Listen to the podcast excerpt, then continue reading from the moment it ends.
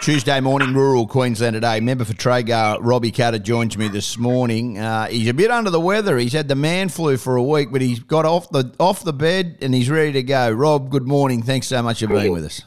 Yeah, thanks, Dollar. Yeah, it's been a rough week.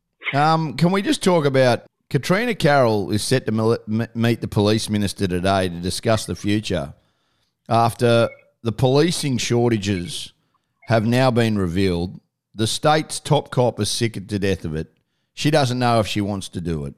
The police are under the pump like I've never seen before in my life. And we're seeing a bloke pull up. This is dead set in, in, on the Gold Coast. People have stolen a car, threatened lives. He instructed another police officer to, to ram him to stop him after he'd driven through spikes. And now they're investigating his behaviour. Well, we've now got you know, Katarina Carroll, the police commissioner, saying, I don't want to be a part of this anymore. She's disgruntled. The unions are up. Why would anybody want to give their life to service as a police officer, man or woman, with the way they are treated and the lack of disrespect that is being shown? We have become to the point of just disastrous. And I feel for them because they're the backbone, like police and nurses are the backbone of our community. And now we've got yep. a situation where they're they're treated like criminals for trying to stop the bloody criminals. Yeah, and where it can cause real friction in communities too, and Dobbo, and we've we've seen evidence of this now. Is police are given the job to maintain the peace. They can't do it with the tools they're given. They're frustrated and angry, and then citizens are now taking matters in their own hands. And everyone thinks, "Oh, that's so radical." Well, it's not that radical at all. Someone steals my car, and the police said, no, we're not going to chase him. We're just going to wait for him. And this is happening in small towns, happening in small town electric that day. You know, we're going to back off and just wait for him so he can laugh and carry on and shout out the window of the car and chastise people and antagonise them and driving your stolen car around town. Then if you go run him off the road or yeah. do whatever you have to do to get the car back, yeah. And perhaps save people's lives because if he starts to get nasty and wants to start running people down, which has also happened in Mount Isa, if you take evasive action, then the police are starting to come down and say, we don't want vigilantes and, you know, we don't, the last thing we want is people getting out of control and think, well, hang on, like, you brought this, the government brought this on, and then the government standing there beside the police saying, yeah, we don't want anyone taking matters in their hands. And, you know, well, what the hell other logical conclusion we, do you think that this is going to end in? Like, you know, it, it, um, so why would anybody join the police? Like, why would they join it? And then, then they're, they're full of fear. Now, it gets me to when we started talking about this in 2017. And people can say what they want, but Rob, you were the first person to, to highlight on this show, take it to the government about the youth crime and the damage that was being done in these regional towns. Because that's where it started. It started in your electorate in the yeah, regions. Exactly. And it started going. Yep. yep. And it was going. Now, shock polling. This is reported in the Courier Mailers today. That the Labor voters have lost faith amid the fear crisis. Now, half of regional Queenslanders feel unsafe in their homes, and a third of the Labor voters say the government is too soft on youth crime, striking a new poll reveals. Now, I, am going to repeat that. The polling shows that half of all regional Queenslanders feel unsafe in their homes. Now, that's us. Now, the government has been in, in power for over 10 years. Now, they haven't done a thing about it. Crime has gone up since the Labor government have gone in. Youth crime has gone up. Then they took the courts out. They pulled the pin on the, the youth courts. Everything has gone absolutely haywire. Now we've got people 51 years and older, 70% feel that under the Palaszczuk government and Miles government that their Labor government has been too soft on youth crime. Well, mate, the ship sailed. The ship has sailed. Well, yeah, you, you, that's the problem for Labor that the ship has sailed. You can't turn around this close election and say, actually, we're going to fix everything. Um, you can try, you can try and do the right thing and try and fix things from here. To try and do political quick fixes. Um, you can't build more jails overnight. I, what is the solution if you're in government, or if you had the controlling vote, Rob, right this moment? Mm. What do you do? You, can you, you? I mean, I'm, i I, want to make it easier to get more police, yeah. and I've got young blokes too trying to get in the police who are failing psych tests, and they're as bright as bright, but because some contractor that, that runs that part of it, they fail the psych test, they just go and become a plumber. I'd like to be able to get more police on the ground. And I mean that because yeah, we were promised more police, but that hasn't happened. Yeah, well, and we were importing them for a while. Don't forget on, uh, mate. Yeah, look, what I do is it's it's pretty similar, same answer I would have given the last seven years. But what you need, you know, the problem like at the moment with criminals, they don't have a, and I'm talking mostly about youth crime, uh, which is the majority of what we're talking about, but they don't have a consequence at the moment. So if um, you're under the age 18 and you commit an offence in Queensland, the likes of Cleveland Bay Detention Centre, now most kids say, well, good, you know, I'll, I'll be thrown in there if the other 100, 150 years all, all the other ones from North Queensland. So I'm, I'm, des- I'm absolutely guaranteed I'll catch up with my mates and my cousins. Yeah. And the police are literally telling me that, that, that the criminals aren't them good like we wanted to go to Cleveland. So there's zero consequence in that. So and that's the problem for the LNP when they're saying, make breach of bail on the fence. And you go, well, that's better. You know, it's better to tighten up those laws, but unless you create a better consequence, that's a useless thing to say because most a lot of these people aren't scared of the consequence of going to prison, used to detention anyway. So let's create an alternate um, prison, and to do that, you need to change legislation. So set up some bush camps, some remote incarceration very remote. We're talking thousand kilometres near from nearest metropolitan area, so very remote. And add to that mandatory sentencing. So yeah. um, a lot of the problem in these kids are just doing three or four months. So crime stats will go down in Mount Isa because they just pull the ten or twenty bad kids out, put them in Cleveland, and then three or four months later, stats go back up again. they just do them their thing, and um, and that's what's been happening for the last seven years. If you say, well, no, Johnny, you're not going to Townsville for three months, you're now going to Urandangi for the next twelve months we'll see you later. And we're absolutely guaranteeing you won't see any of your cousins or your friends because we know who they are. And they do. The magistrates, everyone know who they are. And we'll make sure they're all at different camps. And he goes, what? That's a bit different. and 12 months later, Johnny's probably, probably have a little bit of a different perspective about committing crimes because he doesn't want to go back to you and Urandangi. But the good news is you also put vocational training into that. Yeah, and you uh, can try and re- you can try and you can try and turn the tide quickly, yeah, he, quickly, he ends up in a road crew somewhere. Yeah, and and you know what? There is there is so many cases of when that's happened, and young blokes gone to the bush and joined a stock camp, and you know.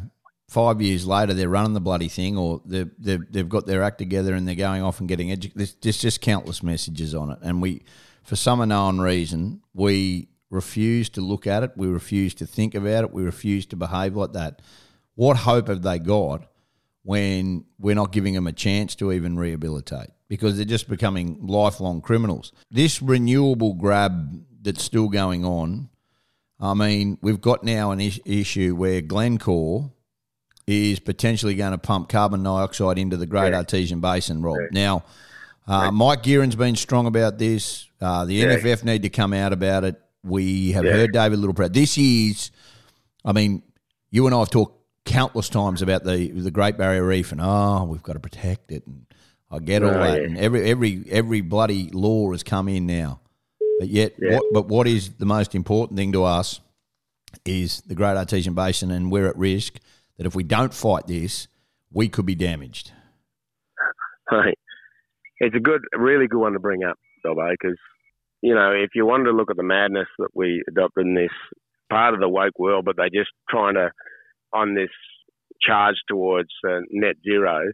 Yeah. And we're just absolute madness. And, and I mean, even people you talk to in the energy industry that sort of are objective on the whole climate change thing said there, there is a tinge of that gold fever to it, you know, and the, the gold rush days back in the um, you know, late 1800s in Australia where people would just leave the keys of the pub and race out to the goldfields to yeah. start their gold business. And that that's the sort of mentality we've got with these.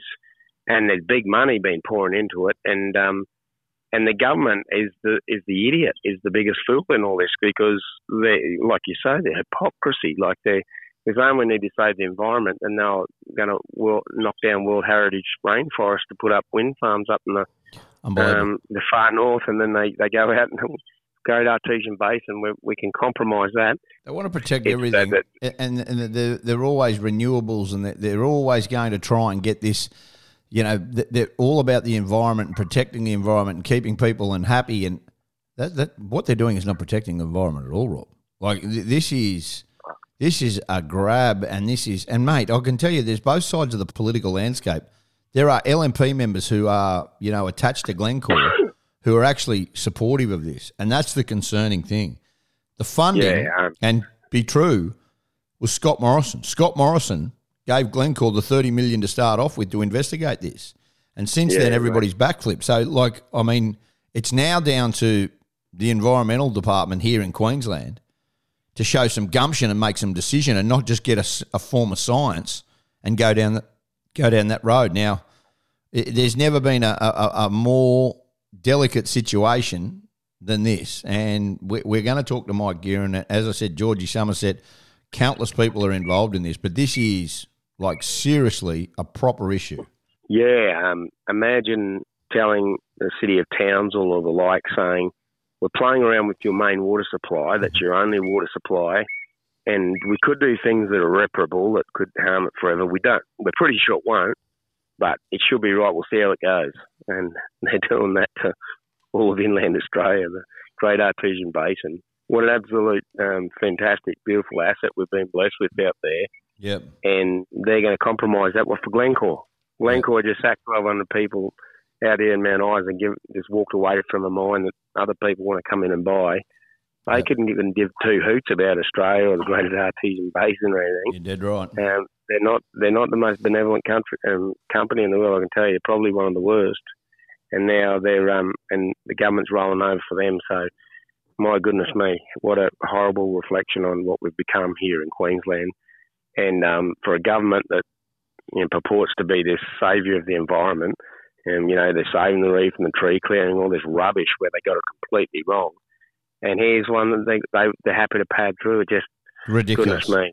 I'm with And you. I'm like, good, good one to bring up, mate, because it is just every day that goes by dealing in politics in this government, I feel like I'm going crazy. But um, hopefully, hopefully it's them that's the mad ones, and, and I'm the sane one.